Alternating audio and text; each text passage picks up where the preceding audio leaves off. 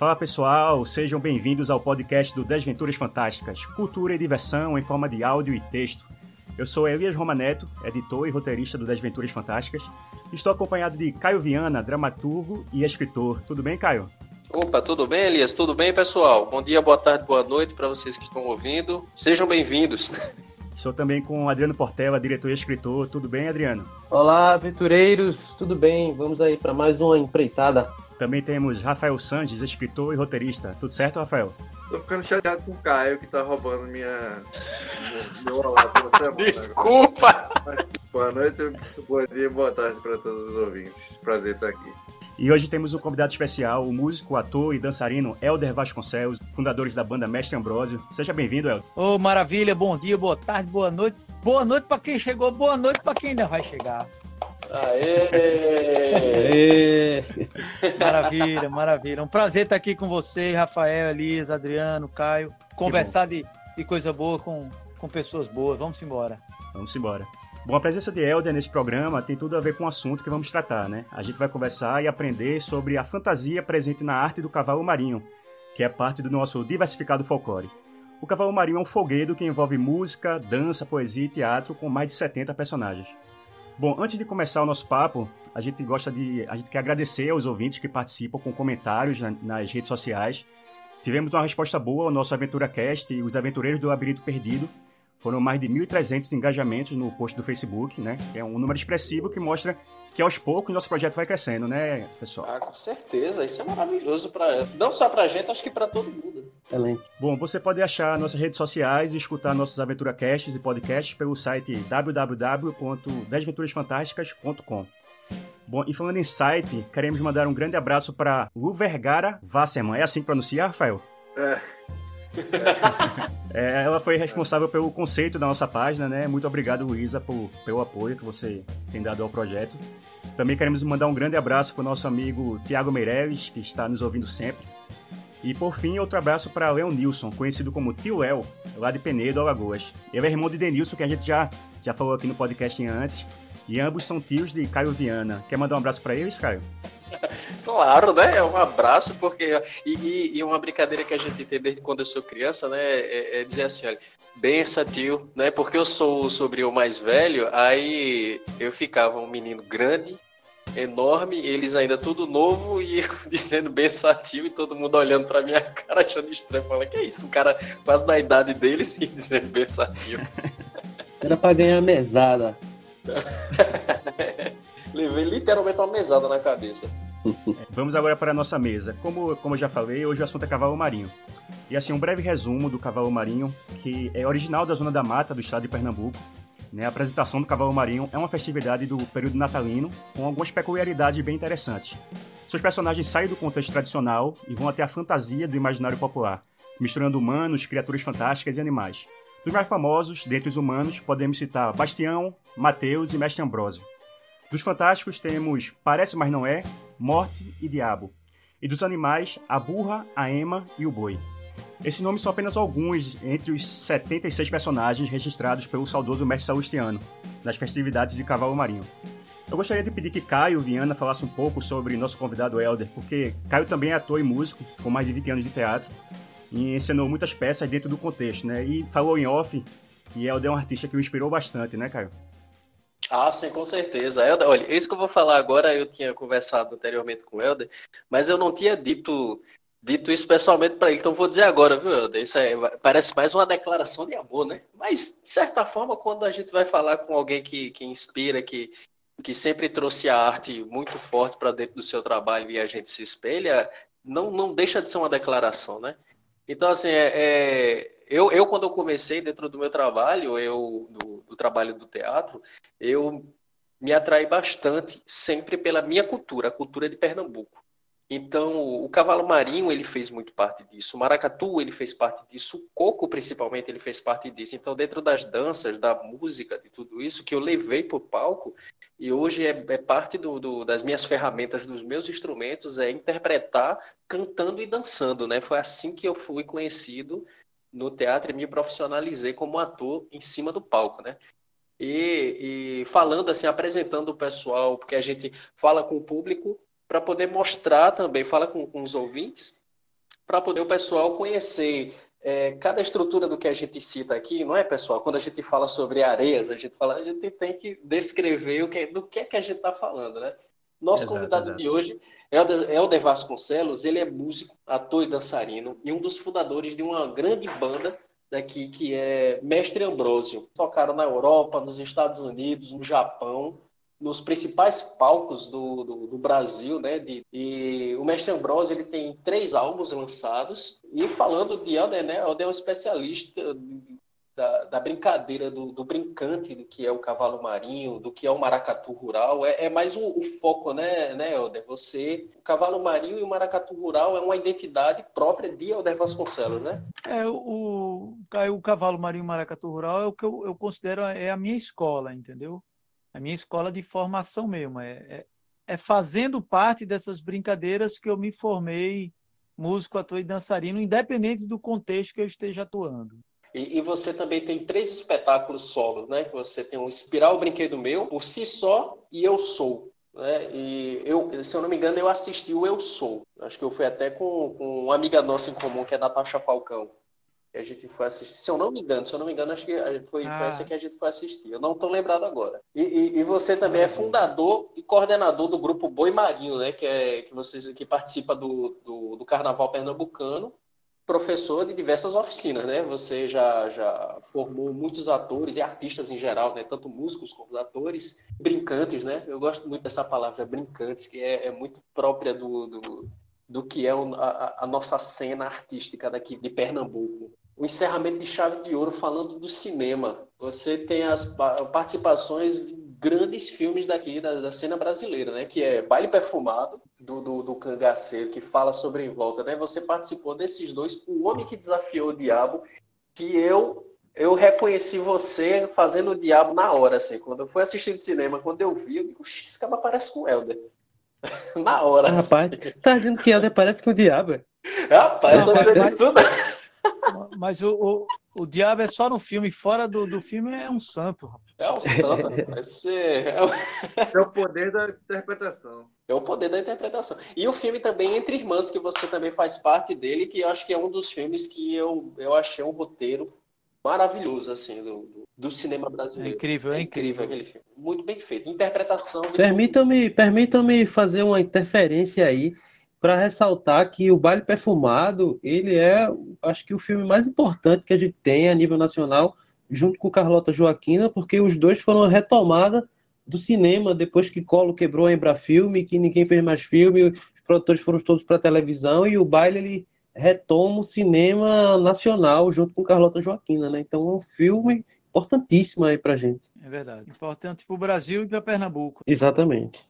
Bom, vamos lá, Helder. É, eu gostaria de começar com uma pergunta para você e também os participantes podem se sentir à vontade para perguntar, para fazer comentários. A pergunta é em cima dessa, dessa questão do cavalo marinho estar ligado ao Bumba Meu Boi, né? É, para você, ele se transformou em algo único? Assim, dá para dizer que cavalo marinho é algo único ou ainda não dá para você separar completamente? eu no máximo para mim ele é uma ele é uma variante ele poderia ser uma variante do bumba meu boi mas eu não eu não considero o cavalo marinho um bumba meu boi um boi o porque o cavalo marinho para mim ele é é- ele é separado né vamos dizer assim ele vamos dizer assim ele contém o bumba meu boi ele contém o boi eu não eu não considero ele um tipo de boi ele é, é porque assim sem falar especificamente das origens, mas do que ele é hoje, tá certo? Para mim, o resumo de dizer o que é o cavalo marinho, para mim, é um teatro de rua. Ele é um teatro de rua com música, com dança e é, o boi ele é um desses muitos personagens que aparece desse grande teatro, mas o resumo para dizer assim, o que que é um cavalo marinho? Um teatro de rua. E o boi, a brincadeira do boi é uma brincadeira extremamente diversificada, né? Que tem nos mais diversos contextos, nas mais diversas datas, mas o, o, o- e um personagem importante, né? O boi é um personagem importante do cavalo marinho, mas ele é um, do, um dos muitos personagens. E essa talvez seja uma característica muito interessante do cavalo marinho, porque eu nunca saí Brasil afora para te dar, dizer isso com plena certeza de um pesquisador, não é isso, mas pelo que eu vi, pelo que eu, pelo que eu consegui andar e ver, o cavalo marinho, assim, a gente não tem muitas tradições populares que realmente se constituíram como um teatro. Você tem muitas tradições que têm uma teatralização. Ele tem um contexto dramático em determinado momento, mas ele não chega a ser um teatro em si, a brincadeira ser um teatro. Então, o Cavalo Marinho é um dos poucos desse, dessas tradições que realmente se constituiu como um teatro. Isso coloca ele num lugar muito especial dentro das tradições populares do Brasil. E único também, né? É, eu já ouvi falar de um, apesar de nunca ter visto, que chama uma coisa no Pará que chama Os Pássaros, que também é uma coisa teatro, é, é, é constituído como teatro, mas eu nunca vi. Agora você tem muitas dramatizações, muitas representações de como se fosse uma janela que se abre dentro de uma de uma outra coisa, entendeu? Ah, entendi. Mas o cavalo marinho, o, o teatro não é uma janela, é em si, é, é o que é a brincadeira, né? Você pode falar um pouco dos personagens, de, os personagens que você já viu na, na no cavalo marinho? Tem algum que você Aham. se sente mais representado? Então, os personagens realmente, como é um teatro de rua, os personagens são, vamos dizer, o que dão a sustentação da brincadeira, né? São eles que fazem a brincadeira atravessar uma noite, né? Vamos dizer assim são muitos e, e de muitas características, de muitos é, conotações, de muitos aspectos, de muitos arquétipos, né? É uma identificação com as características pessoais de cada um. Por exemplo, se você é uma pessoa muito ligada, é muito do contexto da, da palavra, por exemplo, da poesia, da palavra dita, né? Assim, você provavelmente uhum. vai, se, vai se identificar muito com o vaqueiro, é, com o selador e seu campelo. Já se você é ligado a, a, a uma coisa mais enérgica da dança, do, né, do, você provavelmente vai se identificar muito com a velha do bambu, que tem uma dança forte. É cada cara. Se você tem uma visão mais ampla da coisa, que você observa mais um todo, você vai ter uma identificação mais com o Mateus, com o capitão, é, se você é mais da dança, vamos dizer assim, mais pela dança, você vai ficar na galantaria. São muitos tipos, né? Eu, particularmente, eu sou mais da, da, dessa, dessa, da dança. Eu gosto da poesia também, mas não é o, aquilo que mais é, me toma, né? Assim, vamos dizer assim. É, eu, eu gosto muito do, do Mestre Ambrósio, eu me identifico muito com com a velha, com o velho, eu brinco muito com eles. Isso vai de cada um. E às vezes não tem muita explicação, entendeu? Você você se identifica com determinados personagens de uma maneira muito intuitiva, de uma maneira muito é, é de uma identificação. Todos os personagens são incríveis para mim, uhum. mas tem alguns que te tomam mais. Por exemplo, o Caboclo de Arubá é um personagem muito forte para mim. Diz que ele é um personagem mais fantasioso, né? O caboclo de Uru... é, Urubá, é? Urubá? Arubá. Arubá. Caboclo de Arubá. Arubá. Ele é um, um, personagem que tem essa ligação maior com a espiritualidade. Ah, ele, ele, ele, ele, ele vibra mais nessa espiritualidade. Tem outros que são mais do humor, tem outros que, né, que são mais. É, são, tem, tem vários personagens que são velhos, então ele vem com uma, com uma outra corporeidade, com uma outra função. Aí tem os bichos também. É, então, você é isso, tem, são muitas características. E os grandes fogazões, os grandes figureiros, como a gente chama, eles você acaba sempre relacionando determinados personagens com ele. Por exemplo, mestre Salustiano, ele era muito conhecido pela velha do bambu que ele botava. E era, eu nunca cheguei a ver ele botando a velha do bambu. Mas dizem que era assim um, um espetáculo assim à parte. Eu vi o mestre Honório, ele botava um cavalo maravilhoso assim. Ele botava porque ele já faleceu também. E então é, você identificava muito o cavalo com o mestre Honório, entendeu? É, Salu dizem que botava muito bem um vaqueiro também. Grimário bota muito bonito o vaqueiro. Então você já sabe. Aguinaldo, por exemplo, ele bota uma velha do bambu incrível. Pedrinho bota uma velha muito legal.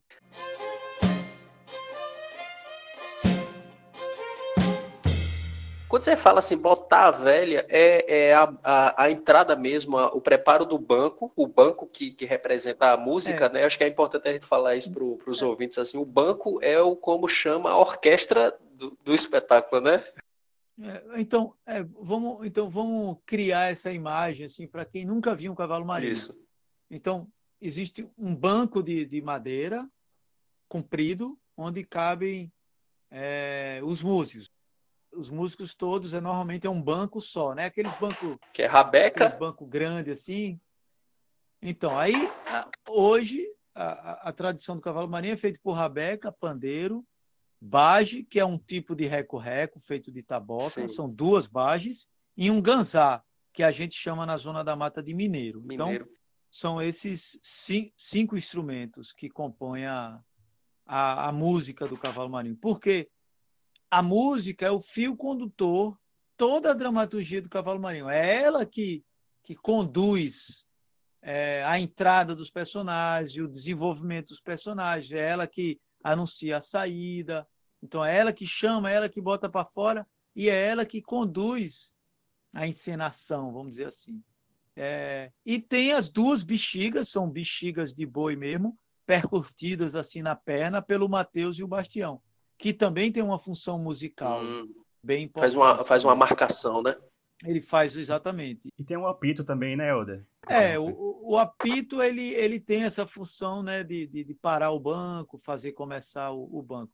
E a gente se refere a esses músicos como banco, justamente porque eles ficam sentados no banco. Então, quando a gente fala no o banco, são os músicos.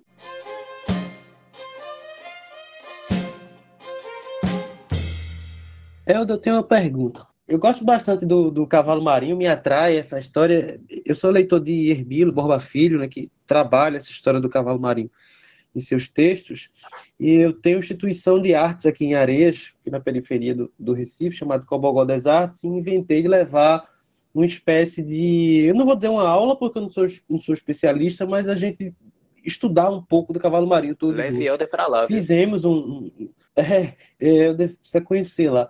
Fizemos uma espécie de toada e a gente ficou assim. Eu que estava meio comandando, né? Senti depois, mas assim, os meninos já estavam acabados de cansados. Foram duas horas e a gente acabou. Depois, quando a gente realmente caiu a ficha que acabou, a gente estava assim, morto de cansado, suado. Nunca, nunca teve tanto, tanta água ali no chão da Cobogó de suor, no espaço da gente ensaia teatro. E eu queria entender como é que aquele cortador de cana de Nazaré da Mata, que trabalha o dia todo na enxada, consegue dançar a noite toda e no outro dia volta para a enxada. Acho que é alguma coisa espiritual aí que acontece, que ele busca essa energia. Não é? Como, como é que acontece isso? Como é que, onde é que ele pega essa, essa energia toda? Você, a sua pergunta é, é a resposta. Porque, primeiro, que não, as coisas não estão separadas, né? Energia e espiritualidade, elas não estão separadas do físico. Verdade. Isso é uma, isso é uma construção que não, que não faz parte do, do, do que eu mais do que eu acredito.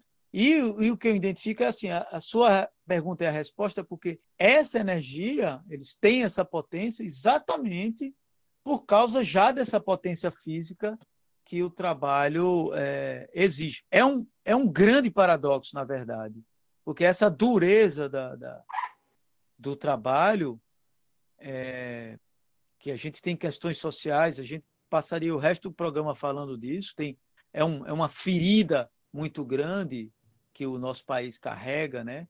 Ele, mas é, é, é essa Constituição que dá esse tônus e essa potência para realizar essa dança né, tradicional que eles, que eles exercem. Porém, essa espiritualidade que você falou também se faz presente e ela é catalisadora de uma renovação de energia. Então, é exatamente o contrário. Quando você entende esse jeito de fazer, quanto mais você faz, mais você se potencializa. Então, você não sai de uma noite de cavalo marinho. Você pode até sair cansado fisicamente e tal, mas você sai muito energizado e muito renovado. E isso é uma sabedoria muito grande das tradições. Isso é verdade. Saímos, nós que somos iniciantes, saímos renovadíssimos, sem nem ter o Exatamente. preparo que vocês têm profissional da coisa. E aí você imagina, então, assim, para um, um cara que que está ali na, no corte da cana, desse trabalho tão duro, tão incoerente, por tantos aspectos, ele vira uma noite sambando cavalo, eh, brincando cavalo marinho ou maracatu. É, essa, essa, imagina a potência de, de renovação, de constituição para o cara pegar na lida de novo. Então, as tradições, elas exercem um papel muito mais profundo do que, do que a gente vê na superficialidade, entendeu? Agora, isso também não quer dizer que você não possa adquirir essa possibilidade de, de, de exercer essa tradição se você não, não plantou cana, como é o meu caso. Eu nunca passei por uma, por uma condição de trabalho feito essa, mas é possível você desenvolver e preparar o seu corpo para fazer parte dessas tradições também.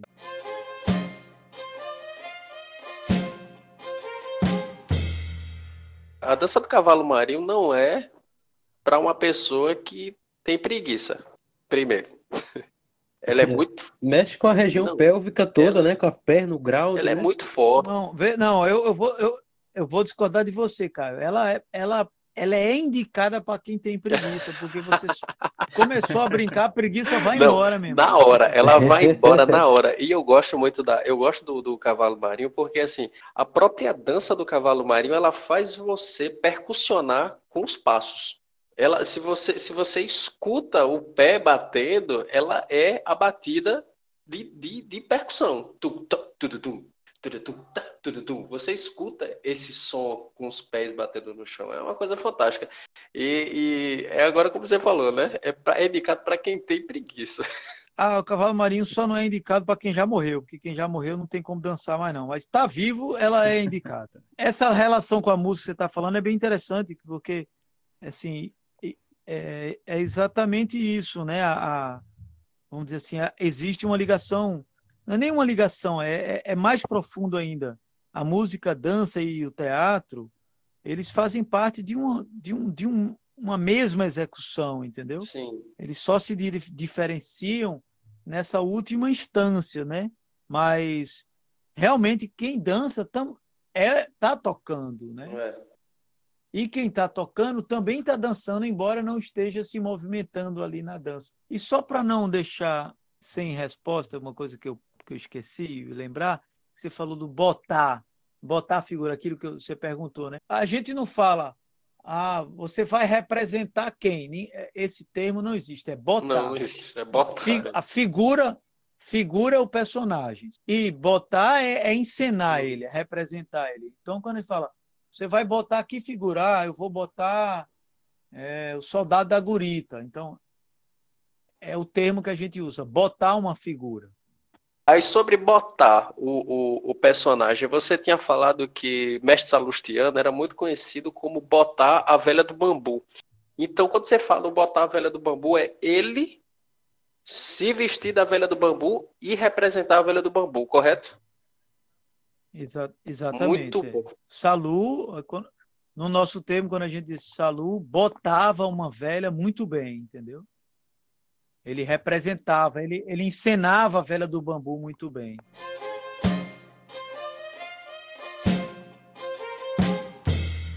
Eu tinha compartilhado um dos vídeos do Lunário Perpétuo, que a gente tem um trecho dele, onde ele mostra alguns personagens, que é, que é o Lunário Perpétuo de, de Antônio Carlos Nóbrega, né? Que ele fez um. Tem um trecho até no YouTube, acho que para quem quiser ver lá, colocar personagens do cavalo marinho. E aí ele abre com a velha do bambu, né? Outra pessoa fazendo, e Mestre Salu tocando. E eu, e eu até hoje Outra, outra pessoa botando. Outra pessoa botando a velha do bambu e ele no banco. Outra pessoa botando a velha do Aham. bambu e ele no banco.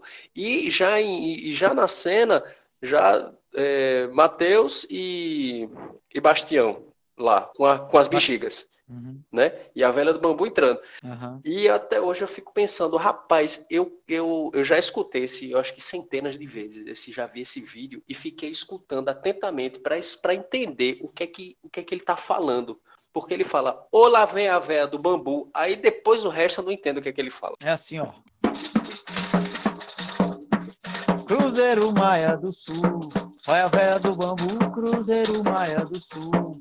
Véia do bambu, Cruzeiro Maia do Sul. Véia do bambu, Cruzeiro Maia do Sul. Vai a véia do bambu, Cruzeiro Maia do Sul. Maia do Sul, rapaz, que massa.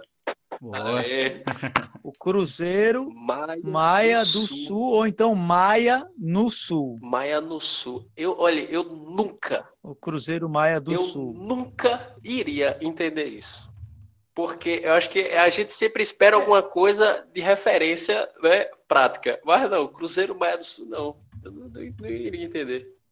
É, você toca. Isso é interessante, essa, essa, essa questão, porque é, não é que a compreensão não seja importante, mas é que a gente não pode olhar uma tradição popular com os olhos de uma outra tradição. entendeu? Sim, é verdade. Por exemplo, você, você que é escritor, você que é da- da- das letras, do texto, você é de uma tradição. Isso é uma tradição também Sim. a escrita, o olhar intelectual, a leitura, a análise, a comparação dessa forma, isso é uma tradição. O cavalo marinho é outra tradição. Então, é, é, esse é um erro que a gente comete muito frequentemente. É sempre olhar um mundo com os seus olhos, com a- olhar uma tradição com os olhos da sua tradição, você, é- é, você vai ter uma dificuldade. Então, é assim, você querer que a, que a compreensão se passe por um determinado processamento que vem de uma outra tradição, é, é muito difícil. Então você tem que primeiro entender como que se entende no cavalo marinho. Porque o que, que é Cruzeiro Maia do Sul? Eu não, eu não sei te dizer. E, não, e talvez não importe. Exatamente. Agora eu faço uma ideia, eu, eu crio uma imagem, entendeu? Uhum. para mim, o Cruzeiro, eu penso, eu, o que é que eu, eu faço uma imagem do, do Cruzeiro do Sul. Cruzeiro do Sul, ele Maia do Sul, ele vem do Sul. Eu não sei exatamente se é isso, mas eu crio uma imagem com isso, É entendeu? uma narrativa, né?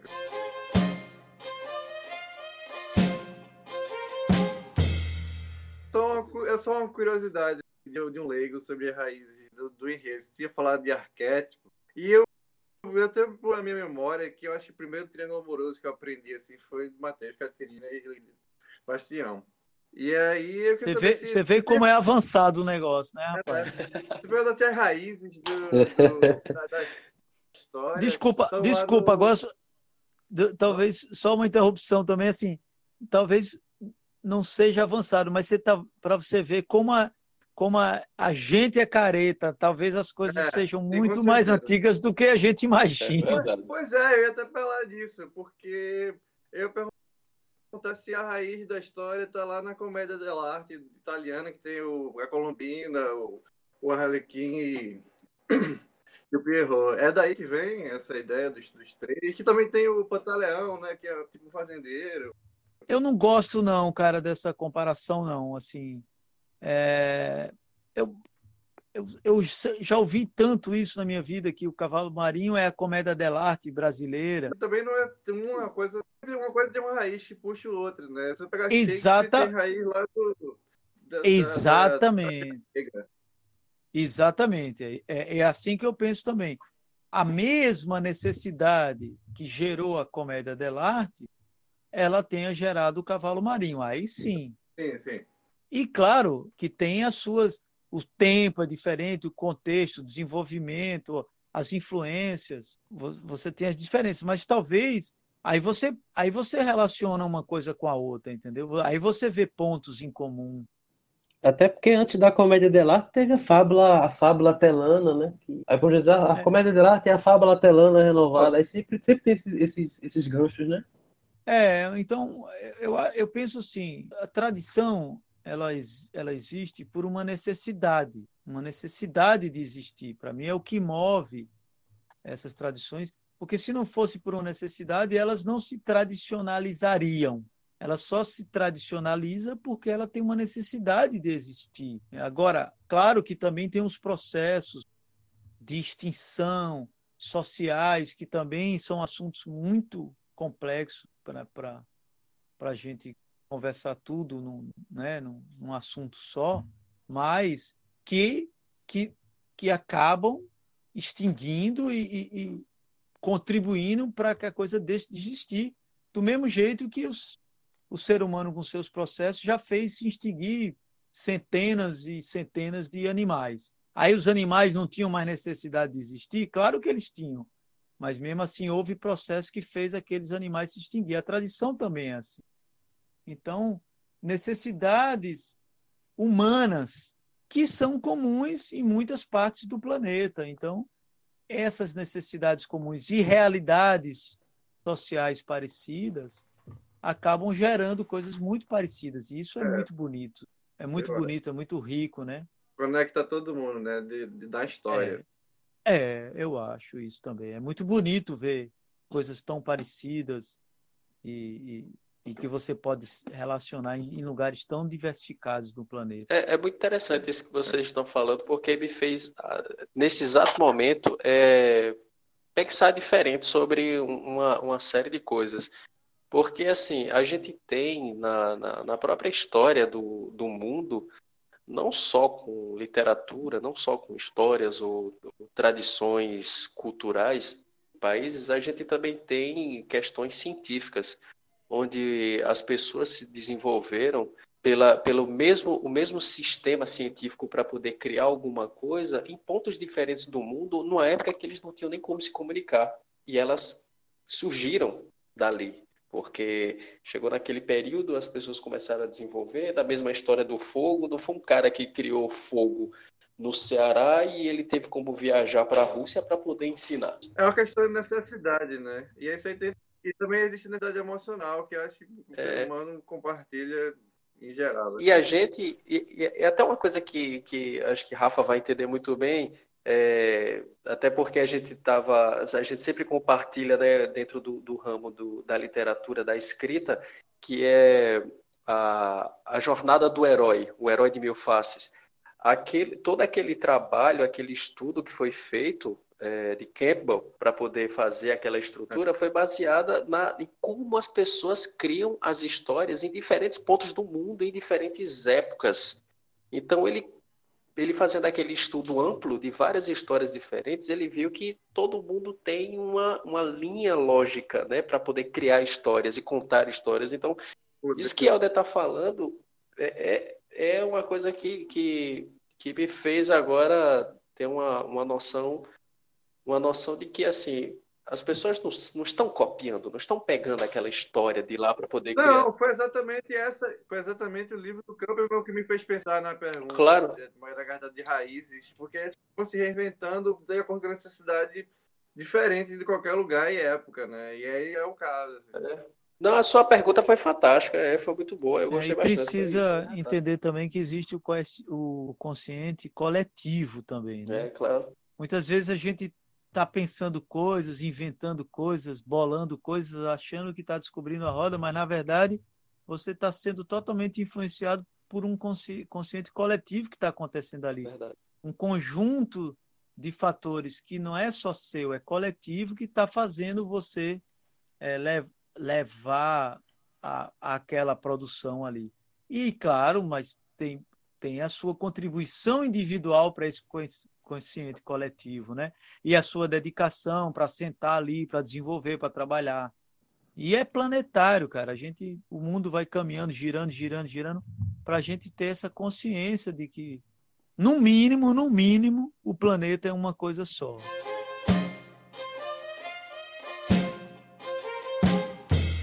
Pergunta de ouvinte: quem quer começar a fazer o cavalo marinho, começa por onde? Lê o quê? Vai para onde? Eu quero dançar o cavalo marinho, quero aprender, quero entender.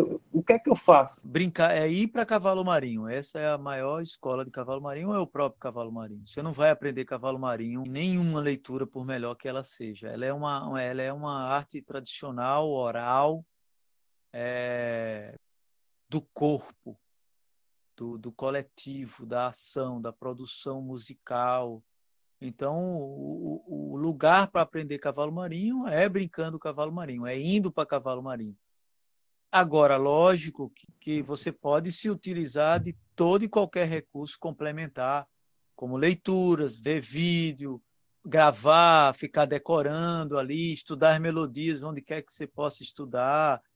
É, claro que você pode se utilizar de todo e qualquer recurso. Assim. Eu mesmo aprendi muito cavalo marinho, ainda em fita VHS, parando e botando no slow ali, frame frame, para saber qual é a perna que levantava primeiro. Eu fiz isso. E você tem o boi, né, Helder? Quem quer participar do boi pode ir. Eu sei que o dia é terça-feira. Pelo menos antes da pandemia era terça de noite. Não sei se continua. Isso eu ouvi lá no Libertas. Quem quer pode Exatamente. ir. Como é que é?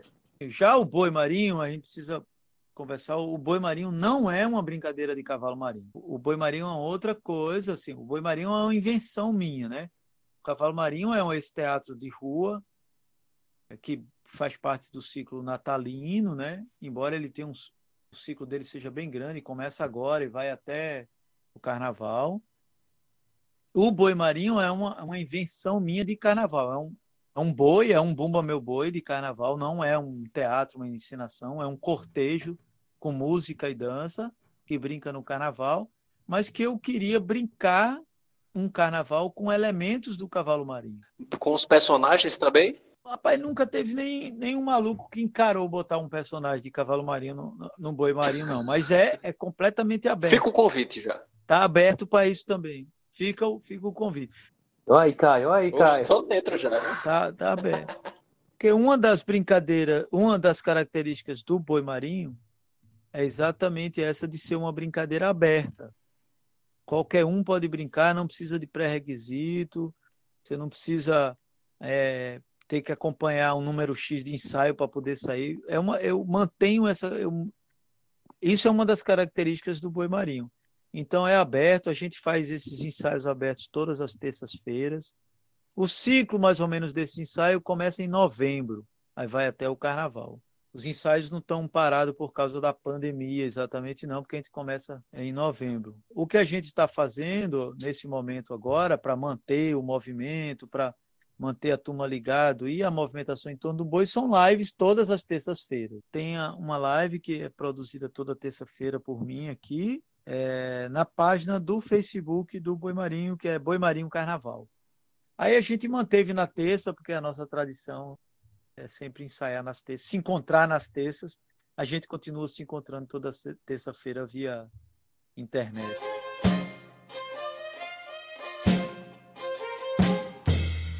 Como é medido esse tempo dentro da peça do cavalo marinho e entre os personagens? Existe personagem que obrigatoriamente não pode faltar e tem alguns que podem entrar ou podem não entrar?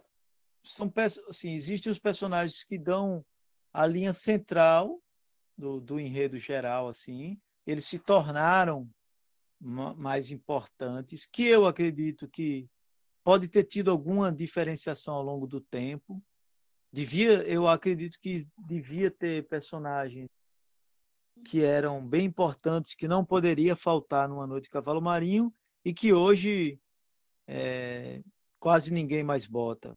Isso, eu acho isso possível. É uma suposição minha.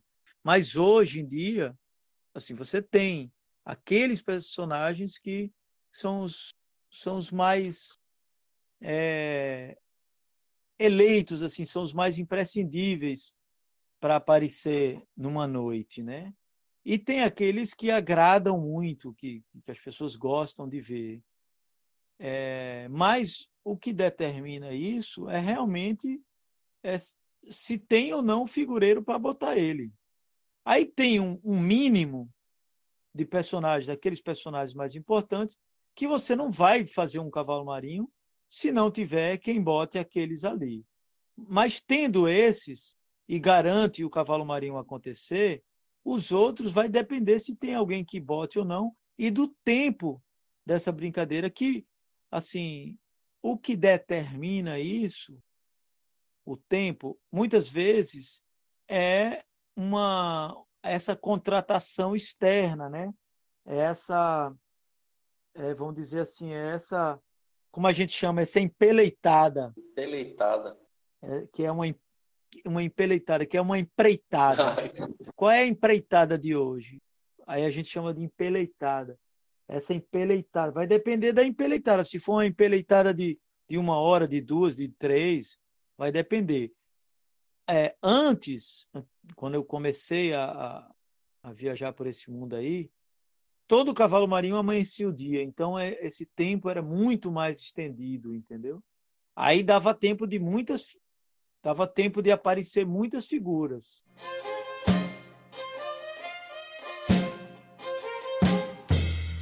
Como é que se chama essa, esse toque, esse toque do cavalo marinho no pandeiro? Porque ele é bem específico, né? Ele é bem acelerado, né? Tem um nome, é uma marcha.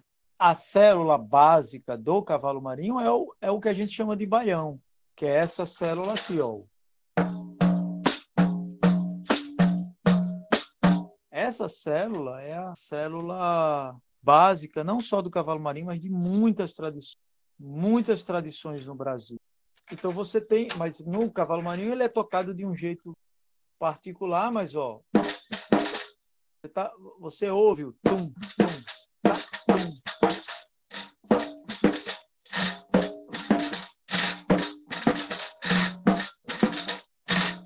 Você escuta, né? O baião tá aí. Aí você tocando ela com molho todo, né? Com com o molho que tem do cavalo marinho, você escuta mais coisas, mas a célula básica continua sendo essa, né? Ó.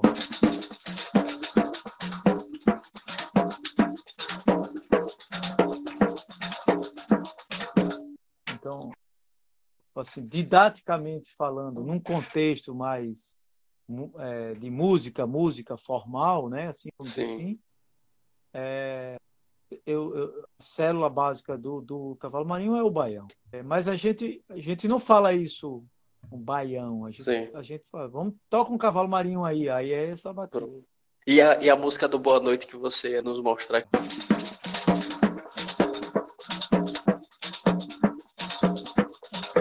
Boa noite, meus senhores. Boa noite, líder Deus. Boa noite, meus senhores. Boa noite, líder Deus. Cadê o dono da casa?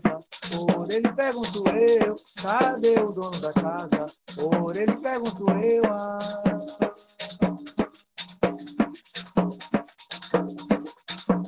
Boa noite, rapaziada. Boa noite, rapaziada. Boa noite, eu cheguei agora. Boa noite, cheguei agora. Bota cacho, mas não vinga pulora, mas não pulora. São duas toadas, por exemplo. Não é a mesma. Só aí eu lembrei de duas. Tem, tem, tem é... Boa noite, meu senhor, com toda a sua família, ô senhora, dona do gada. Boa noite, meu senhor, com toda a sua família, senhora, dona do Gada. Cravo branco na mão, seu cabelo agaloado, senhora, esse baiano, senhora, esse baiano, senhora. Muito bom. E, e, e, são, são músicas de domínio popular? São. Você pode ter os autores, né? Não, nada, assim, tudo tem autor, mas não tem autoria. Muito bom. Mas é claro, é claro que nasceu do juiz de alguém. Claro. claro do vento do vento, né?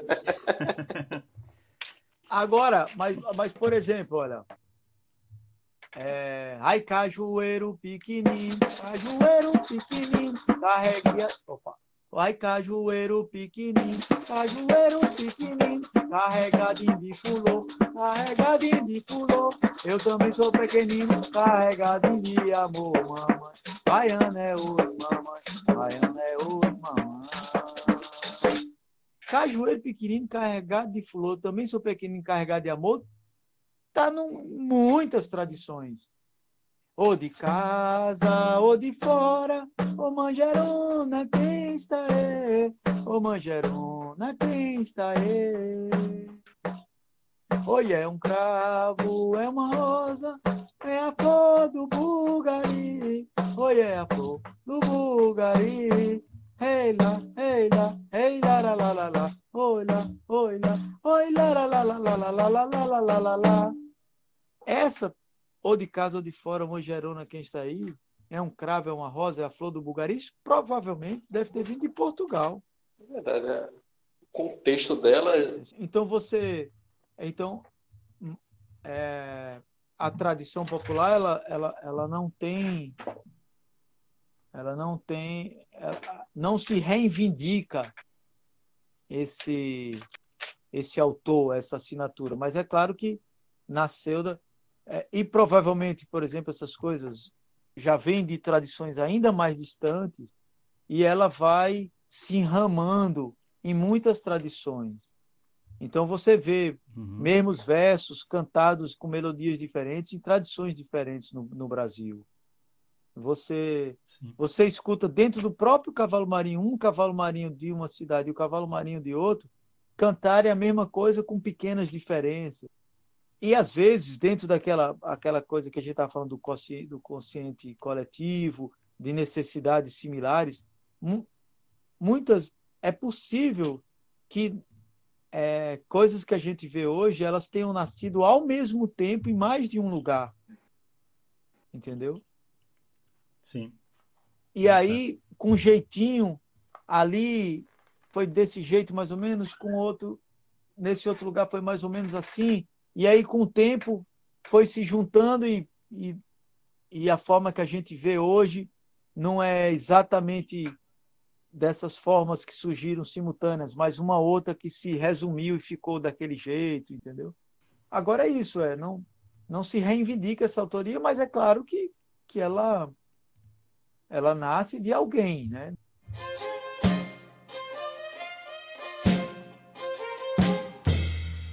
baseado no que a gente aprendeu com Helder hoje, que a gente conversou nesse papo, de que forma você, cada um de vocês construiria uma história fantástica envolvendo o folclore do cavalo marinho. Eu vou começar, vamos começar por Rafael. Ele disse que tem uma história bem legal, que ele bolou, vamos começar por ele. É uma história de dois irmãos. Um menino mais novo que está no espectro autista e uma menina mais velha. Eles têm um pai que todo ano faz, é, monta o cavalo marinho na cidadezinha deles e ele faz o Mateus, e o pai dele antes dele foi esse Mateus, e o pai dele, pai do pai dele antes dele também fazia, super tradicional. E esse é um super pai, eles amam ele muito, só que aí ele morre, e o garotinho em trauma entra no. É, fica catatônico. E aí a menina resolve montar a peça no lugar do pai, só que ela não consegue com os caras tradicionais, porque eles não querem fazer com ela e tal, essa bobagem. Então ela monta uma trupe lá meio peculiar, e Tipo, tipo os sete samurais de Akira Kurosawa, sabe? Um negócio que não parece que vai dar certo e acaba dando certo. E aí ela faz a peça e faz a peça pro irmãozinho, né? E ele, na cabeça dele, imagina tudo real, o que tá acontecendo, para ela conseguir resgatar eles e volta à consciência, assim. Legal, Rafael. Muito bom. Boa, boa, Muito boa. Bom. Caio, quer contar a sua agora? Eu queria os personagens do, do, do cavalo marinho dentro de um, um, mundo que fossem que tivessem vários deles assim que todo mundo digamos assim uma... pronto sabe o bem amado? Onde a gente tem aqueles personagens Dona Redonda é... eu não eu acho que não é o bem amado não é Saramandaia. A novela Saramandaia que tem vários personagens que são bem o Dorico Paraguaçu. O Dorico Paraguaçu é do bem amado. Agora a... os outros é, agora tem outros personagens que são Saramandá seria Saramandaia. Saramandaia que tem um personagem, tem uns personagens mais malucos e então eu vejo aquilo ali como se fosse o universo do, do, do que é o cavalo marinho. E eu gostaria de criar uma cidade onde a gente tivesse uma história, sabe, envolvendo. Eu, eu, eu faria eu faria ali um arrumadinho, uma mistura de Saramandaia com o Alto da Compadecida, onde todos os personagens fossem do cavalo marinho. Já temos o argumento. Já temos o argumento. Ligou o roteiro agora. É. Adriano, quer contar a sua história agora? Tá, vamos lá. Minha história é a seguinte: não existe cavalo marinho aqui, não existe maracatu, só existe no máximo dois paladores para casa do Rio Gonzaga, aqui no, no, no, Brasil. Aí tinha um garoto, o pequeno Caio. O pequeno Caio morava lá em Nazaré da Mata. De repente viu uma luz por trás do canavial. Aí o pequeno Caio vai, vai, encontra essa luz, vai ao caminho da luz entra nessa luz e descobre que existe um universo paralelo, que existe todos os personagens lá de uma dança popular de lá chamada Cavalo Marinho. O pequeno Caio cresce, passa alguns anos lá, aprende tudo, volta para cá, para o Brasil, para Pernambuco, monta essa manifestação popular chamada Cavalo Marinho e passa a se chamar Helder Vasconcelos. E aí surge Cavalo Marinho para pô, olha aí. Eita! Pô, Eita história. Essa história é fantástica. Essa é fantástica. e aí, Helder? Tem uma história pra gente? Rapaz, eu inventei agora. Vocês contando, eu digo, vou ter que inventar uma. A ideia é essa. Eu inventei um personagem agora, que é um personagem de Cavalo Marinho que chama Caça Coronga. É um personagem que, que, É, que a- a- a- acorda um dia e ele. E aí o, o mundo estava empesteado com coronga e ele resolve dar um jeito, e não sabia como, e, e puxa para lá e para cá, e a turma não estava mais brincando por causa dessa peste desse coronga. E aí ele resolve é, caçar esse bicho aí, e ele viu que o único jeito que tinha é se ele ficasse pequeno.